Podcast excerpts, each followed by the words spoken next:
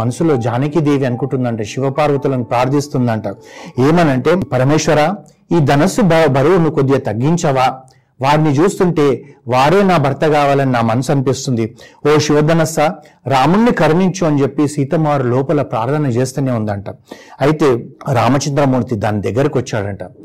గరుత్మంతుడు ఒక పామును చూస్తే ఏ విధంగా చూస్తాడు అంటే, గరుత్మంతుడు ముందర పాము ఎంత ఇలా పట్టేసి వెళ్ళిపోతుంది, ఆ విధంగా ఆ ధనస్సును రాముడు చూసిండంట. ఆ రాముడు చూసేటప్పటికి పక్కనున్న విశ్వామిత్రుడు పక్కనున్నాడంట లక్ష్మణుడు. లక్ష్మణుడు ఆతృతగా చూస్తున్నాడంట, నా అన్న ఏం చేస్తాడు అని చెప్పి.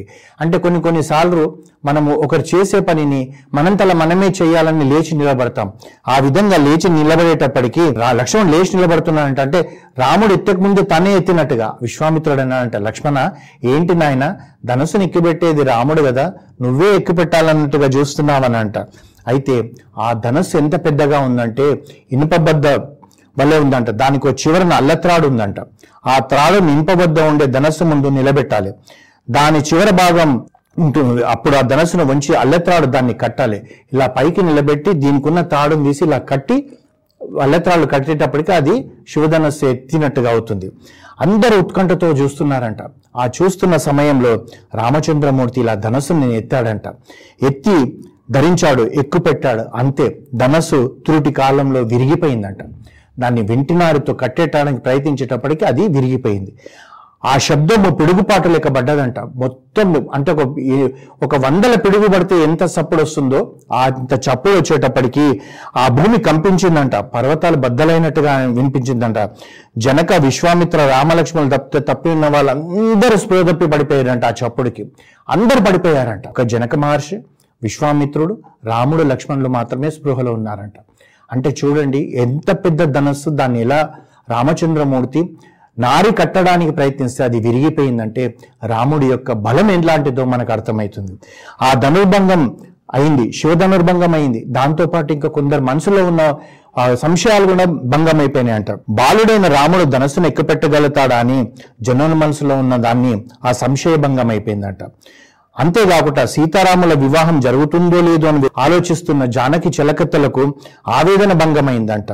క్షణముఖ యుగంగా భావిస్తున్న జానకి మాతకు వియోగం భంగం అయిపోయిందంట. అది విరిగిపోయేటప్పటికీ అమ్మయ్య, రామచంద్రమూర్తి ఎక్కుపెట్టాడు, నా భర్త అయ్యాడు, వియోగంతో ఆ తలపరిస్తున్న ఆ తల్లికి అదే అయిపోయిందంట. నా బిడ్డకి ఎప్పుడు తగిన వరుడు వస్తాడో, వివాహం ఎప్పుడు జరుగుతుందో సదా ఆలోచించే జనకుని యొక్క సంకల్పం భంగం అయిపోయిందంట. ఏమి జరుగుతుందో అని క్షణక్షణం ఉత్కంఠతో చూస్తున్న లక్ష్మణి యొక్క ఉత్సాహము భంగం చేయటం నిరీక్షణ భంగం అయిపోయిందంట.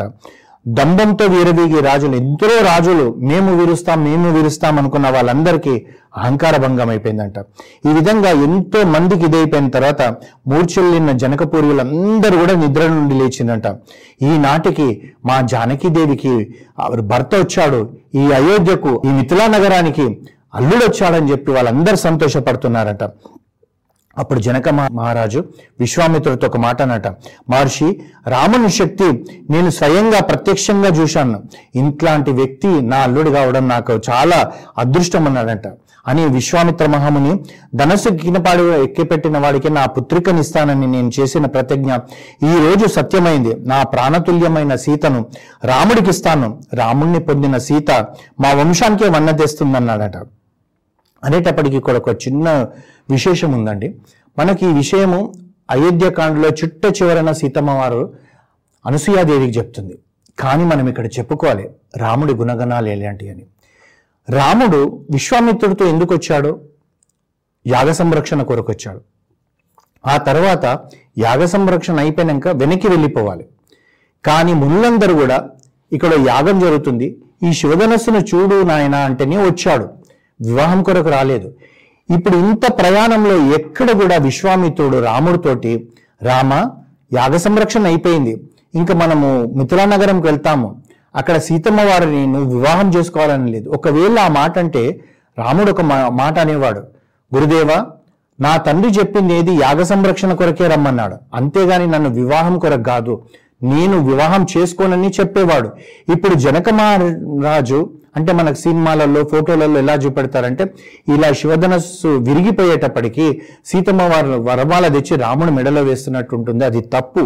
వాల్మీకి మహర్షి యొక్క రచనలో నిజంగా జరిగింది ఏంటంటే, అతను జనక మహారాజు కలుషం పట్టుకుంటాడంట, నేను కన్యాదానం చేస్తానని. రాముడు అంటాడంట, నేను వివాహం చేసుకోను, నేను వివాహం చేసుకోవడానికి రాలేదు ఇక్కడ, నేను ఎప్పుడు వివాహం చేసుకుంటానంటే నా తండ్రి నిర్ణయించిన అమ్మాయినే వివాహం చేసుకుంటానంటాడంట. చూడండి రాముడి యొక్క సంకల్పం.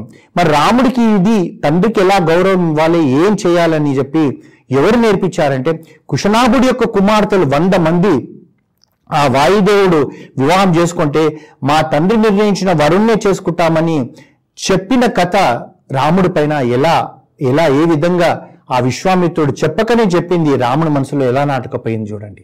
అంటే పెద్దలు చెప్పింది ఏదైనా మనం వినాలి, కానీ ఈ రోజులలో మనం చూస్తుందంతా కూడా ఏంటిది, ఆడపిల్లలే కావచ్చు మగపిల్లలే కావచ్చు ప్రేమ వివాహాలు అంటున్నారు. అది కూడా ఏంటంటే ఆ తల్లిదండ్రులు మనసు బాధపడుతుంది. కొందరు చెప్పకుండానే వెళ్ళిపోయి పెళ్లిళ్ళు చేసుకుంటున్నారు, కొందరేమో చెప్పుతున్నారు, చెప్పినప్పుడు వద్దమ్మా మేము ఒక మంచి వరుణ్ణో లేకుంటే ఒక మంచి అమ్మాయినో చూస్తామంటే, ఇన్ని రోజులు మీరు చెప్పినవి నేను చాలా విన్నానండి, నా పెళ్లి విషయంలో మీరు బాధ్యత, మీ మాట నేను విననని చెప్పేసి మొహం మీద కుండ బద్దలు కొట్టినట్టుగా కొడుతుంటే ఆ తల్లిదండ్రులు ఎంతగా క్షోభపడతారో ఒక్కసారి ఆలోచిస్తే మనకు తెలుస్తుంది. కానీ ఇక్కడ రాముడు ఏమంటున్నాడంటే నా తండ్రి నిర్ణయించిన అమ్మాయిని నేను వివాహం చేసుకుంటాను, దీన్ని ఎక్కువ పెట్టడము ఇవన్నీ కూడా ఒక క్షత్రియుడే నేను చేశానంటాడు. ఈ విషయం సీతమ్మ వారు అప్పుడు చెప్తుంది, ఇక్కడ చెప్ప ఇక్కడ మనకు తెలియదు. అయితే అప్పుడు ఏమంటాడంటే విశ్వామిత్రుడు, జనక చాలా మహోదానం, ఈ విషయం అయోధ్యలో ఉన్న దశరథ మహారాజుకు తెలుపు అంటాడు. కౌశిక నీకు శుభం కలుగుగాక, ఇప్పుడే నా మంత్రులను పంపిస్తానని చెప్పి జనక మహారాజు సంతోషంగా ఇట్లా పొంగిపోతున్నాడు, ఇలా అంటే గాలిలో తేలిపోతున్నాడు. నా బిడ్డకు ఒక వరుడు దొరికాడు, ఇంత గొప్ప వరుడు దొరికాడని చెప్పేసి అక్కడ మంత్రులకు వాళ్ళకి చెప్పారంట, బహుమతులు తీసుకొని మీరు ఎంత తొందరగా అయితే అంత తొందరగా అయోధ్యకు వెళ్ళండి, వెళ్ళి అక్కడ నేను ఒక లేఖ రాసిస్తాను, ఆ లేఖ తీసుకుపోయి దశరథ మహారాజుకి ఇవ్వండి అనేటప్పటికీ ఆ లేఖలో రాశాడంట, దశరథ మహారాజా మీ యొక్క మీ గురువుల యొక్క పురోహితుల యొక్క బంధుమిత్ర పరివారం యొక్క యోగక్షేమాలు స్నేహపూర్వమైన మనసుతో ఆకాంక్షిస్తున్నాను అన్నాడంట. చూడండి అక్కడ అడిగేటప్పుడు జనక మహారాజు దశరథ మహారాజు తోటి నువ్వు నీ భార్యలు బాగున్నారంటలేడు, నువ్వు నీ గురువులు నీ పురోహితులు వాళ్ళందరూ క్షేమమా అంటున్నారు. అంటే మనకు ఒక పురోహితుడి వల్ల మనకి ఏమి లాభము, పురోహితుడు ఉండడం వల్ల మనకి ఎంత క్షేమం అని చెప్పి మనకు రామాయణం నేర్పిస్తుంది. ఒక గురువు ఉండడం వల్ల మనకి ఎంత క్షేమము, గురువు ఆశీర్వచనం మనకి ఎలాంటి దారి చూపెడుతుంది అని చెప్పి ఆయన చూపెడుతుంది. అంతేకాకుండా తాను అందులో రాస్తున్నాడు, నా పుత్రికైన చిరంజీవి సౌభాగ్యవతి జానకిని వీరశుల్కాన్ని నేను ప్రకటించిన విషయం నీకు తెలిసే, అయ్యో నిజ నా కూతురు, ఎందరో రాజులు ప్రయత్నించి విఫలమయ్యారు, దైవకృపచే నీ విశ్వామిత్రుని వెంట మిథులా నగరంకి వచ్చిన నీ కుమారుడు రాముడు నా కుమార్తెను సంపాదించుకున్నాడు, నేను అనుకున్న మాటను అతను నెరవేర్చగలిగాడు. మీరు వచ్చి మీరొక్కరే కాకుండా మీ ఉపాధ్యాయ పురోహిత బంధుమిత్ర సపరివార సమేతంగా విచ్చేసి వాళ్ళిద్దరికీ వివాహం చేయమని చెప్పి నేను కోరుచున్నాను అనేటప్పటికీ ఆ దూత వాక్యాలు విన్న దశరథ మహారాజు ఎంతగానో సంతోషపడిపోయాడంట. ఎంతగానంటే తాను ఎప్పుడైతే తన పిల్లలకు మంత్రులతో కలిసి మన పిల్లలకు వివాహం చేయాలి, ఏ విధంగా చేస్తే బాగుంటుంది, ఏ అమ్మాయిని చేస్తే బాగుంటుంది అనుకున్న సమయంలో విశ్వామిత్రుడు రాగానే ఏదో భూకంపం వచ్చినంతగా భయపడ్డాడు. మరి ఈ రోజు ఇంత క్షేమం తెలిసింది, అక్కడికి వెళ్ళారు నా పిల్లలు, జనక మహారాజు దగ్గర పోయారు, జనక మహారాజు గురించి విశ్వమంతా తెలుసు, ఒక రాజర్షి అంటే ఆయన పుత్రిక ఎంత గొప్పగా ఉంటుందో, ఆయన పెంపకం ఎంత గొప్పగా ఉంటుందో తెలుసు కనుక దశరథ మహారాజు సంతోషపడి వశిష్ఠ వామదేవులతో కూర్చొని మాట్లాడి సంతోషమైన వార్త చెప్పి మహర్షుల అనుమతి తీసుకున్నాడంట. అందరూ ప్రయాణానికి సిద్ధమయ్యారట. మర్నాడు బయలుదేరేటప్పుడు ధనము రత్నరాశులు తీసుకొని కోశాధికారులు బయలుదేరిందంట. గొప్ప రథాల్లో పల్లకీల్లో చతురంగ బల సైన్యం బయలుదేరింది. వశిష్ఠుడు, వామదేవుడు, కశ్యపుడు, జాబాలి, మార్కాండేయుడు, కాత్యాయనుడు ముందు వెళ్తున్నారంట.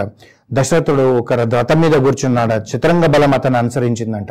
అయితే ఇక్ష్వాకు వంశంలో ఒక నియమం ఉందండి, కుమారుల వివాహానికి తల్లులు రారు, ఒక తండ్రి మాత్రమే వస్తాడు. ఈ విధంగా దశరథ మహారాజును